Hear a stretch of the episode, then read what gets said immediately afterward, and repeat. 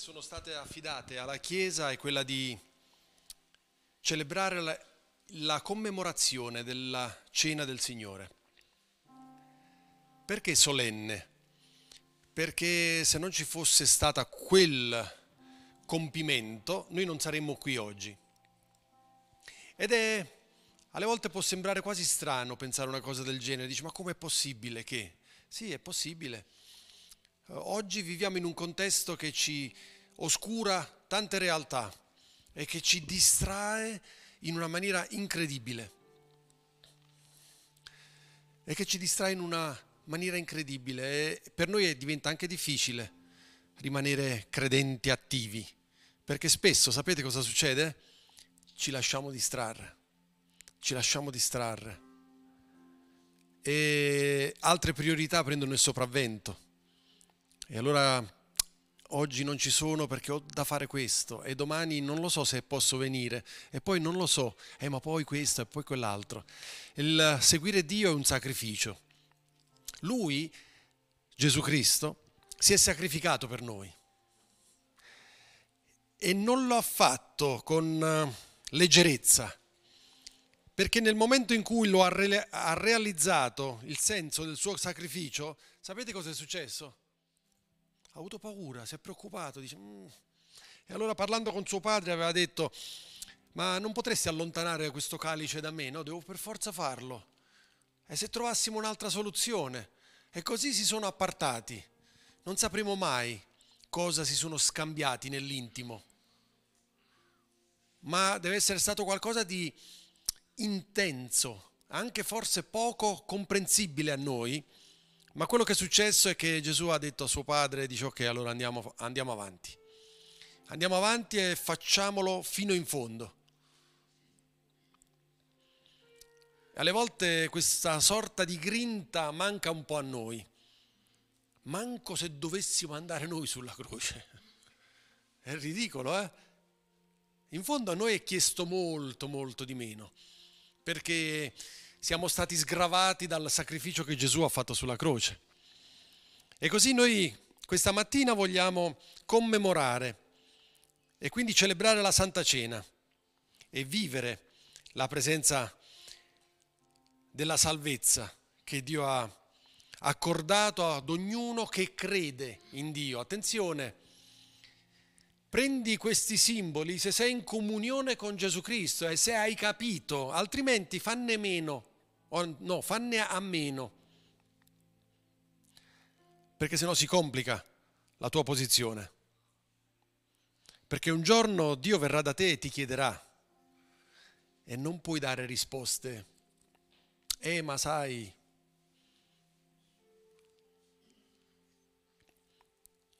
è una questione di amore, è una questione di, di, è una questione di amore una grande questione di amore. E allora possiamo farlo solo in funzione di questo. Amen. Il pane resterà pane, il vino resterà vino, ma daremo una scossa alla nostra coscienza per dire, ehi Roby, ricordati che quello che Gesù ha fatto lo ha fatto per te. E quello che Gesù ha fatto per te fa sì che tu oggi sei qui. E non è poco e non è poco. Io vorrei chiamare Francesco e Mimmo, per piacere, venite a darmi una mano.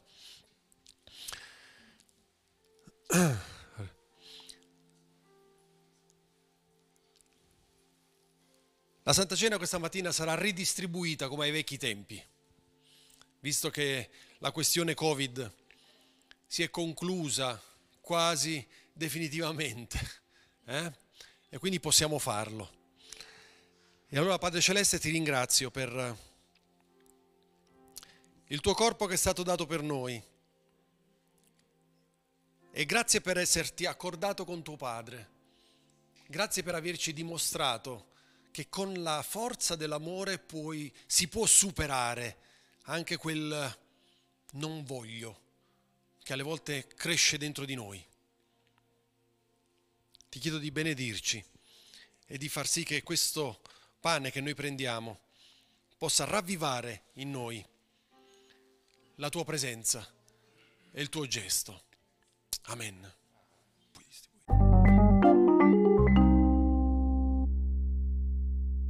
Settimana abbastanza movimentata.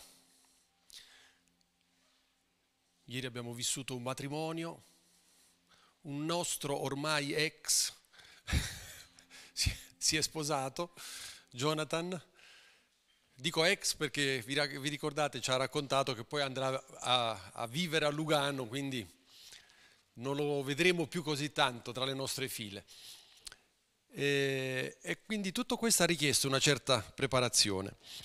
Settimana prossima, domani effettivamente, eh, sono iscritto a un seminario a Milano, torno tra i banchi. E il tema che mi ha colpito e che mi ha affascinato e per cui mi sono iscritto è il contesto di separazione nelle chiese, nella chiesa. E conosco il professore che porterà il seminario e così mi sono organizzato per, per andare, visto che poi qualcuno ha fatto sì che l'invito arrivasse fino a me. E allora sapete cosa? Sapete, vai, poi c'è la possibilità di fare domande, di interloquire, di dibattere anche la discussione.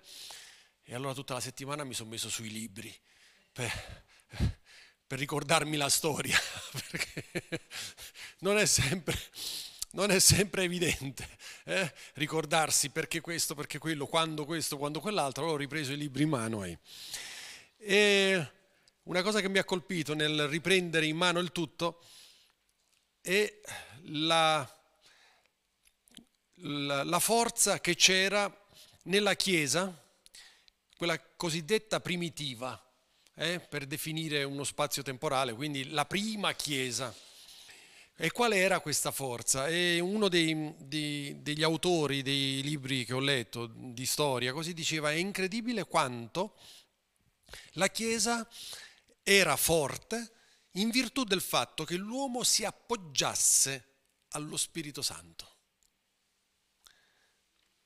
E la, l'esplosione che la Chiesa ha avuto, e lo possiamo andare a leggere, dopo leggeremo alcuni versetti dal libro degli Atti, è stata soprattutto grazie al fatto che l'uomo si è lasciato guidare e si è lasciato ispirare dallo Spirito Santo che è diventata un po' come dire la benzina nel motore. Oggi noi potremmo, potrei io usare questa metafora, eh, la, la Chiesa è una macchina perfetta.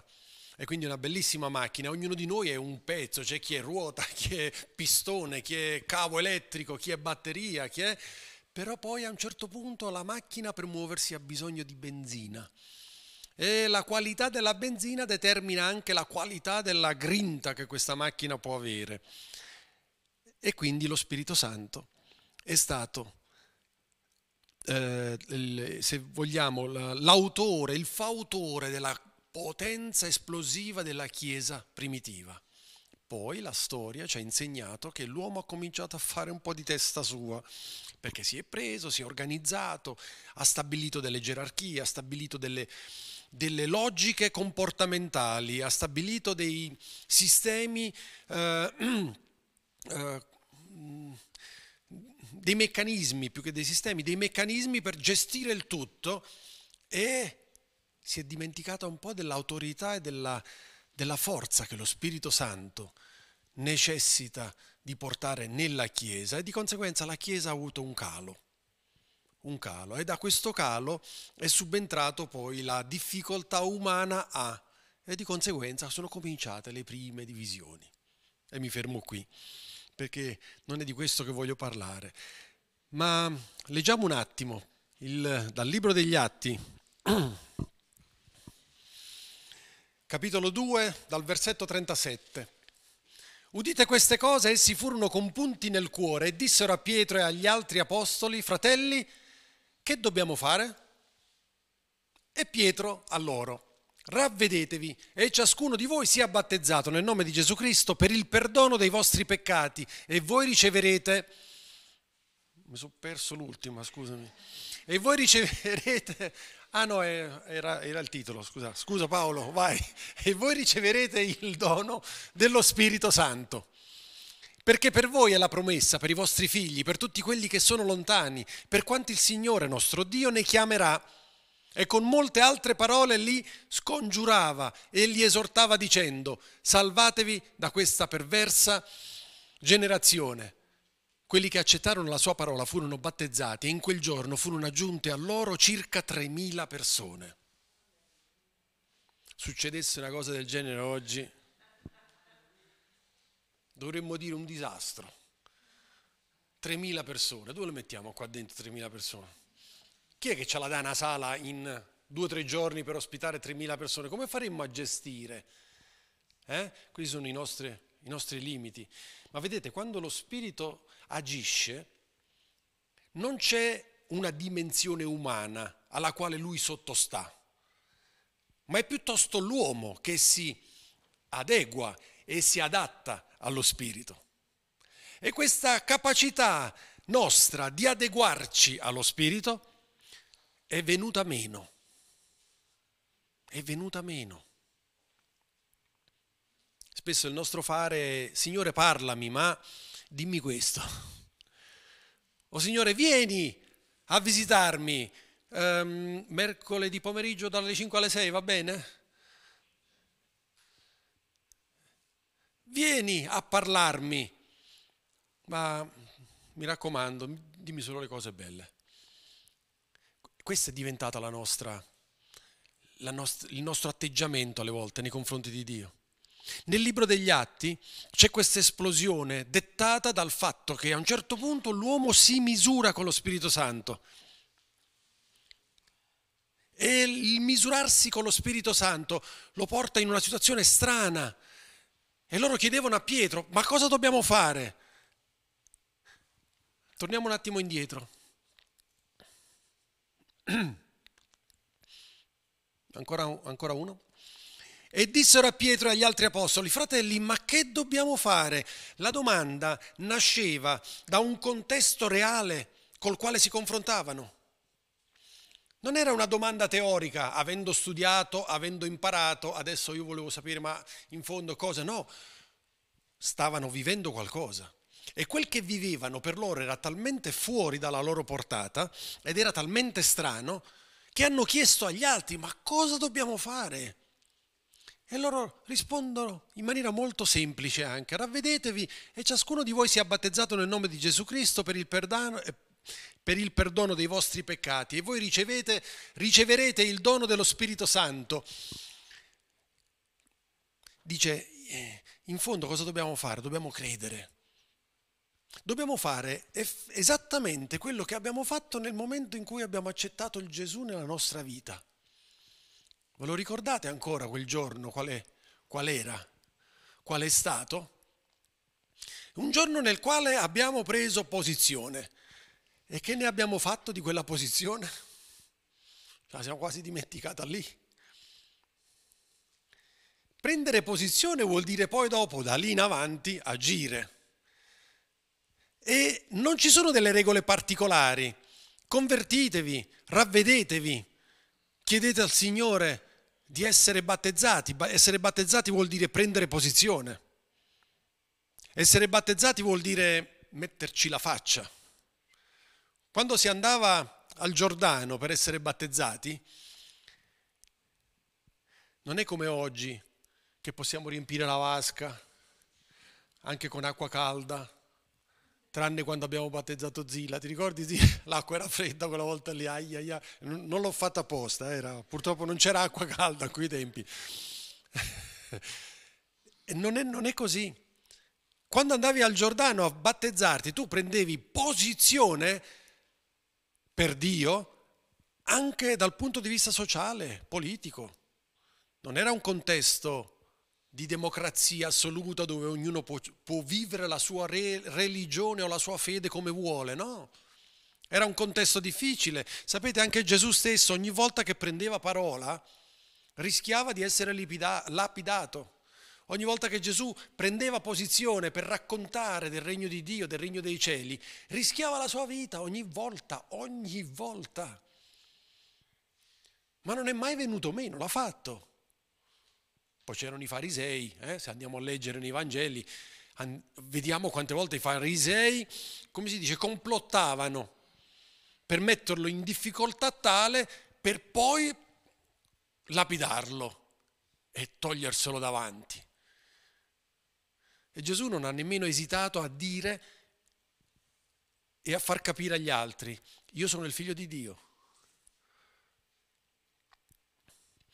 Quando penso a questo momento, è stato il momento più alto di rischio, perché dire agli ebrei io sono il figlio di Dio vuol dire bestemmiare, vuol dire ma chi sei, ma chi ti credi di essere? Lì una lapidazione all'istante, non c'è bisogno di ragionare, ci avevano provato, ma non ci, non ci sono riusciti.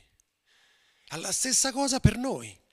Nel momento in cui noi viviamo questa pienezza e questa forza nello Spirito, dobbiamo essere consapevoli cosa fa lo Spirito nella mia vita.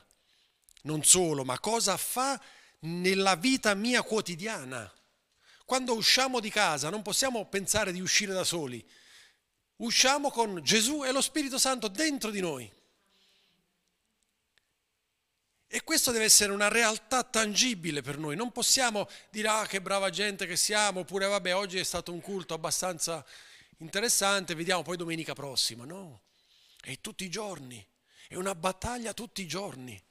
E quando queste persone sono state compunte nel cuore, vuol dire che hanno sentito qualcosa dentro.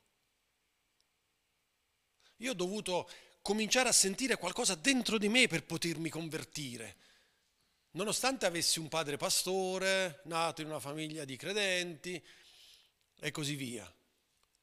Già mio nonno, poi mio padre, poi eh, quindi anch'io. No, ho dovuto sentire qualcosa dentro. È solo quando cominci a sentire qualcosa dentro che decidi di fare dei determinati passi. E loro sono stati compunti nel cuore perché hanno capito, dice, cioè hanno capito, non hanno capito, ma hanno percepito, sta succedendo qualcosa di, che è fuori dalla nostra portata. Allora, caro Pietro, caro Giacomo, caro Andrea, ma, ma che dobbiamo fare? Dobbiamo credere, dobbiamo dare testimonianza e dobbiamo riconoscere chi siamo in Cristo. Questa è la differenza. Dobbiamo credere, dobbiamo muoverci, dobbiamo ricor- riconoscere questa autorità che ci è, data, ci è stata data dal Padre. Non per niente, se andiamo a leggere un po' indietro negli atti, Gesù si era raccomandato con i discepoli, guarda io sto tornando su, ma voi non lasciate Gerusalemme finché la promessa non sia compiuta. E loro stessi erano, la promessa compiuta, tu te ne vai, ma hai capito che casino succede adesso? Ci lasci soli? rimarremo da soli, ma cosa succederà? Cosa dovremo fare? Rimanete lì. Il bello di Gesù è che non ti dà troppe spiegazioni nel dettaglio. Eh? Ti incastra, ti dice resta lì e non ti muove finché non sia compiuta la promessa. La promessa, quale promessa? Beh, se si va a leggere attentamente il Vecchio Testamento, lo Spirito Santo è stato promesso. E come? Lui lo ripete ai suoi discepoli. Ma vedete, questo non essere, se vogliamo, preciso nel dettaglio come noi siamo abituati adesso. Eh? Quando devi fare una cosa, devi fare un progetto, devi fare un, uh, come si dice, un qualcosa di particolare che poi dopo decidi di percorrere. Gesù no, Gesù dice rimanete lì. È un pezzo alla volta. Io credo che non solo sia stato il suo modo di fare, ma credo che sia una sua strategia vincente. Se mi avesse detto, Robby, tu poi all'età circa di 20 anni, eh, cerca di impegnarti fino a lì e poi circa a 20 anni tu riceverai il battesimo, comincerai a parlare in lingue, poi questo, poi sarai pastore. A 30, quanti anni avevo quando ho, fatto, ho iniziato? Non mi ricordo più, 35, 36 anni, sarai poi pastore e ho detto, no, no, aspetta un attimo, sto piano non mi interessa, a vent'anni. Io cominciavo a cercare lo Spirito Santo nel battesimo già quando avevo 16 anni. Se me l'avesse detto a 16 anni che mi battezzava a 20, dico caro, ci vediamo fra quattro anni allora. Quella sarebbe stata la mia risposta, quello sarebbe stato il mio atteggiamento. Ma alle volte, sapete, ognuno di noi ha un percorso da, da fare.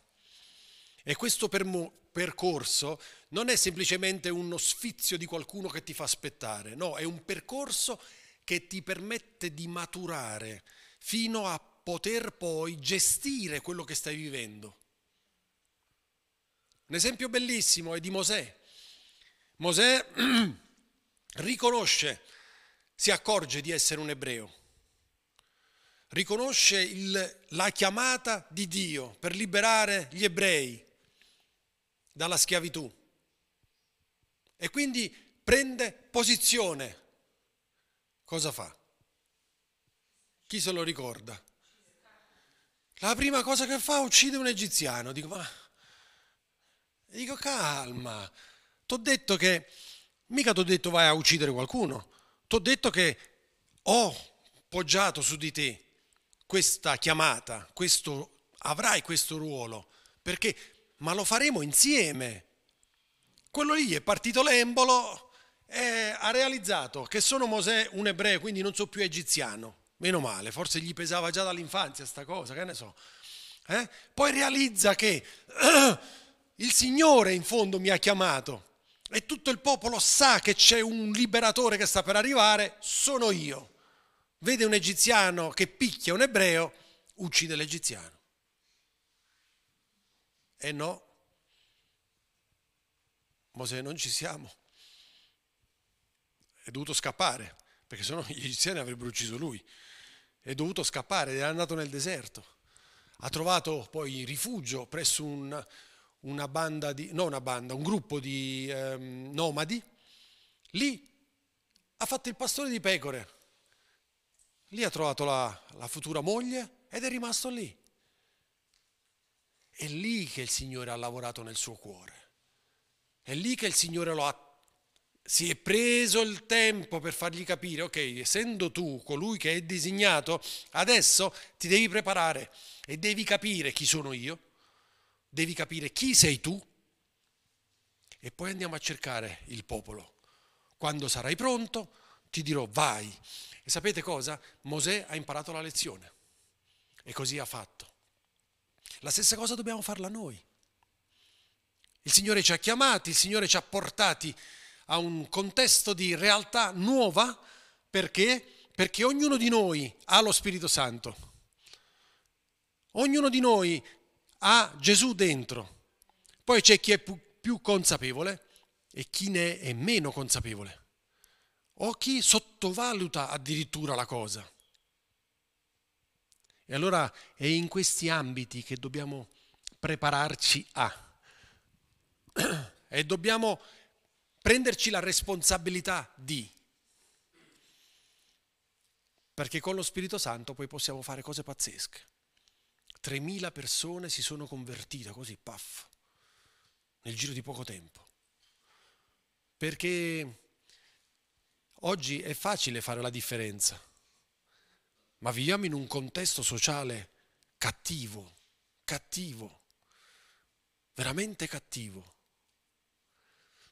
Scusate se ogni tanto ritorno sull'argomento, ma quella guerra che c'è qua vicino, no? un po' a est di noi, sta facendo tante vittime e soprattutto sta seminando una discordia politica incredibile.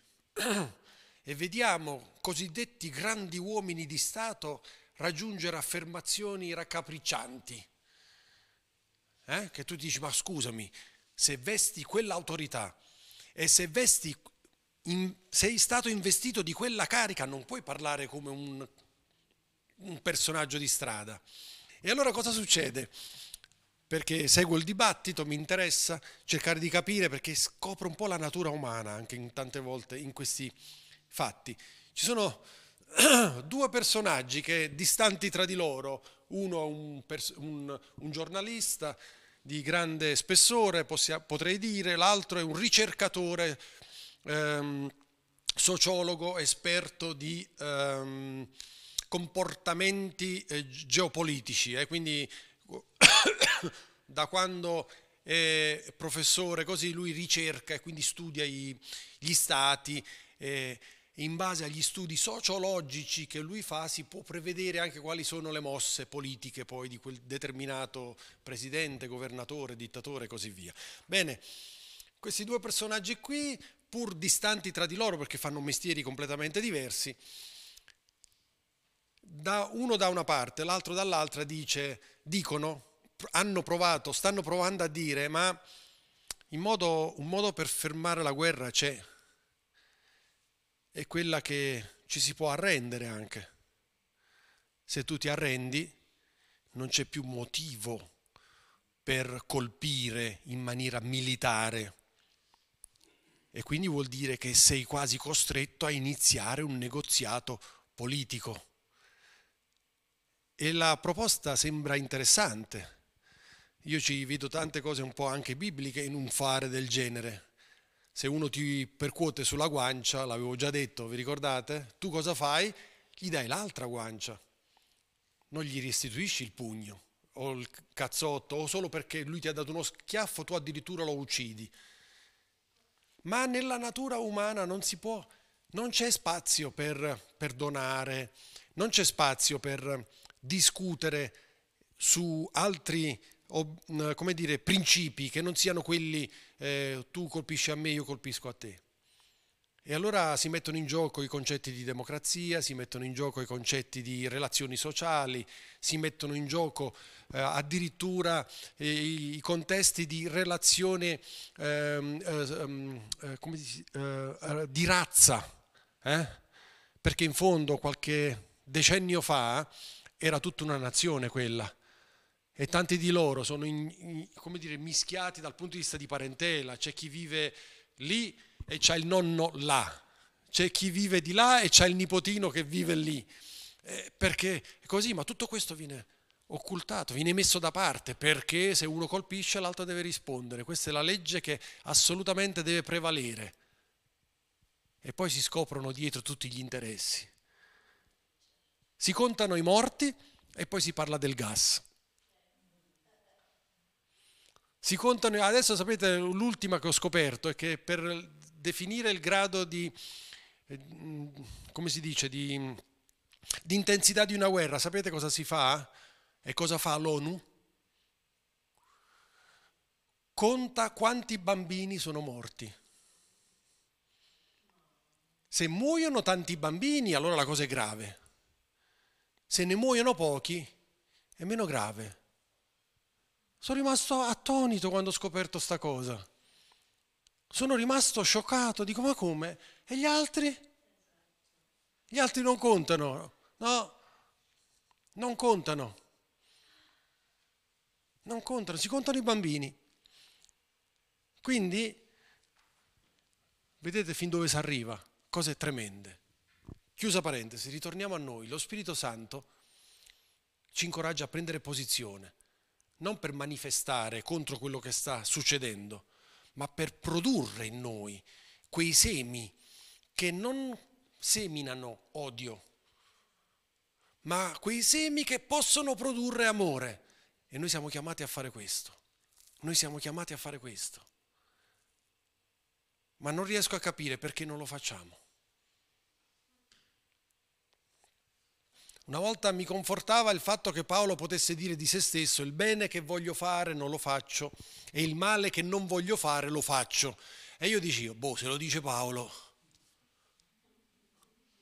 sto bene pure io.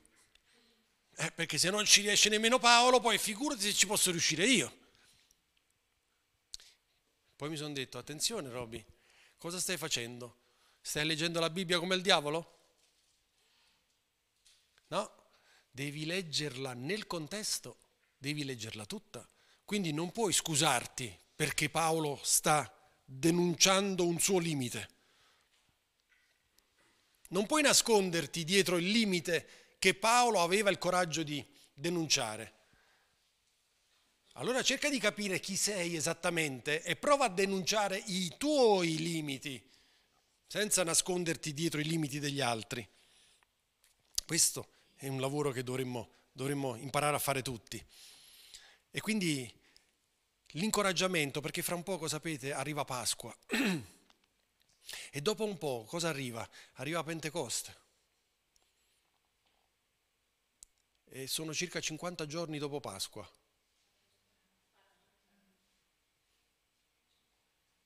Sono 50. Sono 50 giorni dopo Pasqua.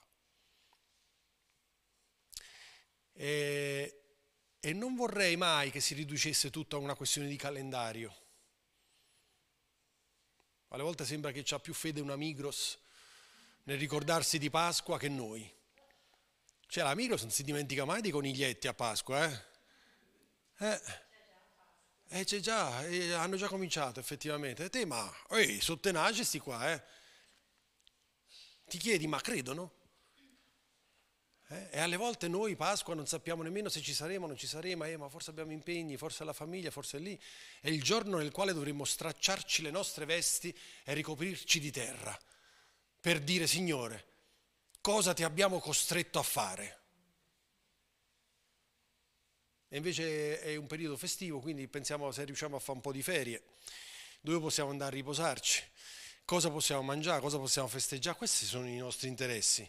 Arriva la Pasqua. Eh? Non so se vi è mai invece capitato, eh, vi è passata per mente l'idea di dire io quel giorno lì mi straccio tutti i vestiti dosso, mi spargo di cenere e non mangio nemmeno. Digiuno quella giornata per chiedere a Dio, Signore scusami, mamma mia, ma che, che schifoso che sono stato. Ho dovuto costringerti a, uccidere, a far uccidere tuo figlio che non aveva nessuna colpa. Altro che ONU. Lì dovremmo fare un mea culpa grandioso. Eppure il Signore ti dice, ok Roby, bene, rivestiti, anzi no, fatti prima la doccia e poi ti rivesti e non ne parliamo più.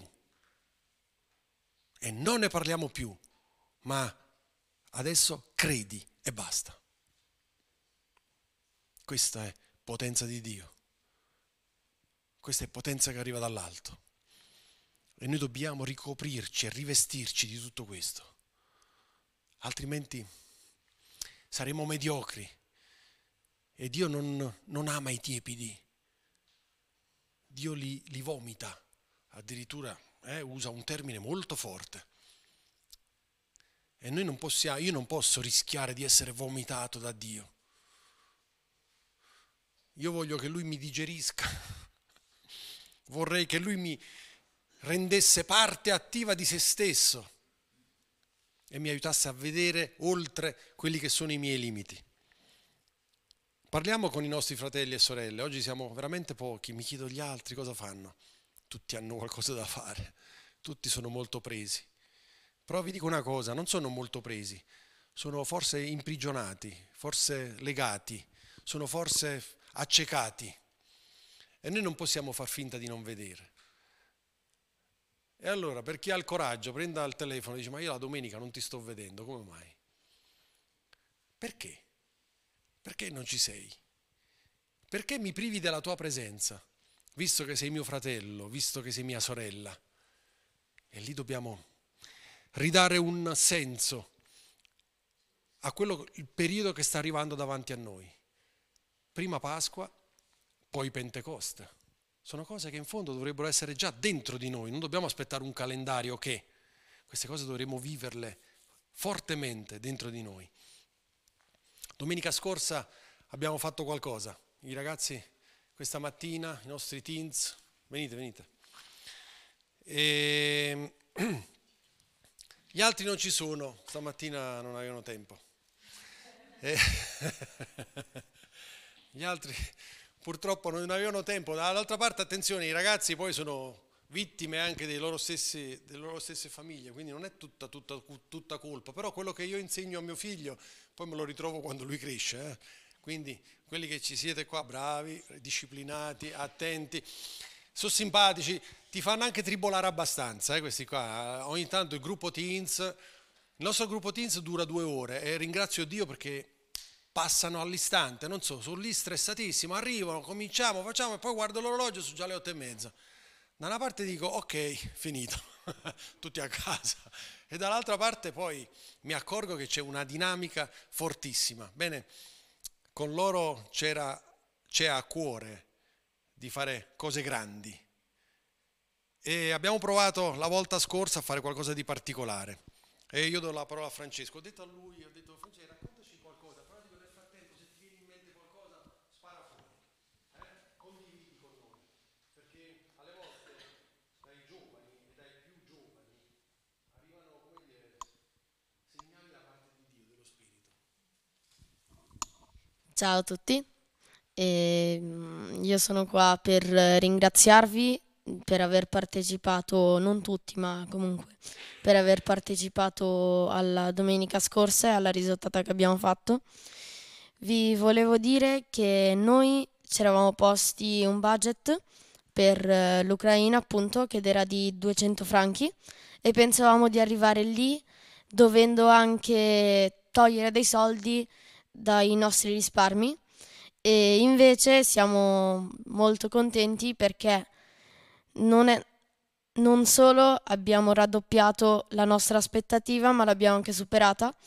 Abbiamo guadagnato in tutto 500 franchi che andranno all'Ucraina, 100 andranno ad un'associazione, mentre gli altri 400 verranno investiti per dargli il cibo e per farli stare, cioè per poterli far sopravvivere per un mesetto o un po' di meno. Comunque Comunque gli serviranno molto. Grazie mille per essere venuti tutti e speriamo di rifare un'esperienza del genere per raccogliere ancora altri soldi per aiutare altre persone che hanno bisogno di più rispetto a noi. Grazie mille. Eh, sono scaturite delle riflessioni anche nel gruppo dei teens, eh?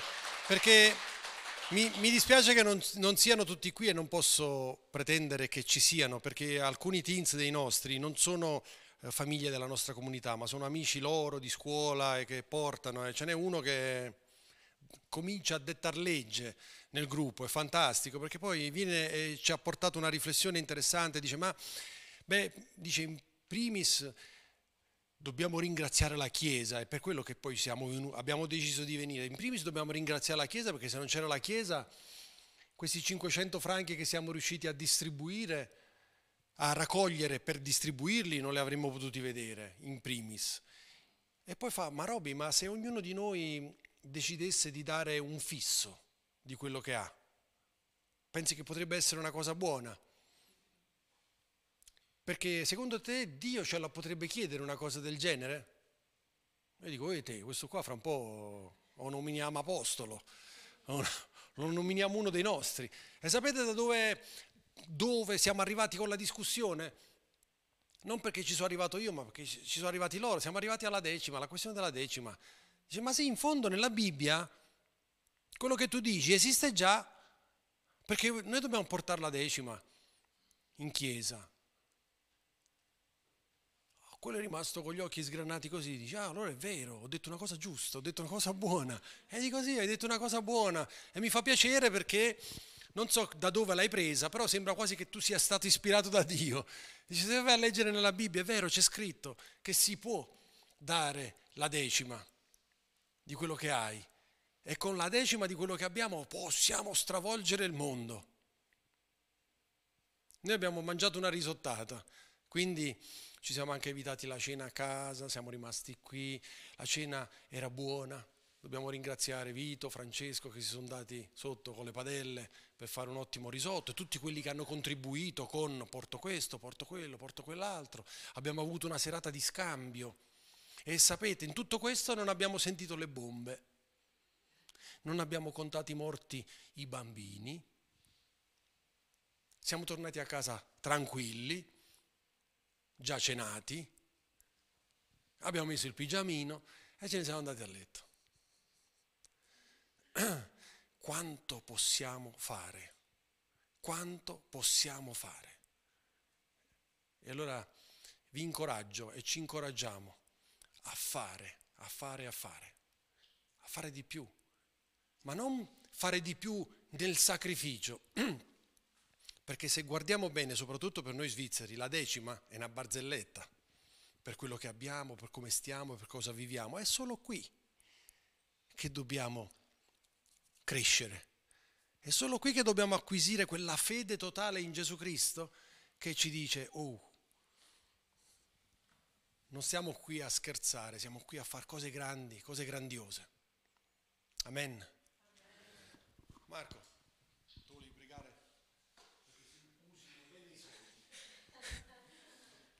Grazie Signore per averci dato tutti questi soldi e grazie per aver aiutato la nostra comunità ad avere tutto questo successo e ti, ti ringraziamo per aiutare le persone che ne hanno bisogno più di noi. Amen.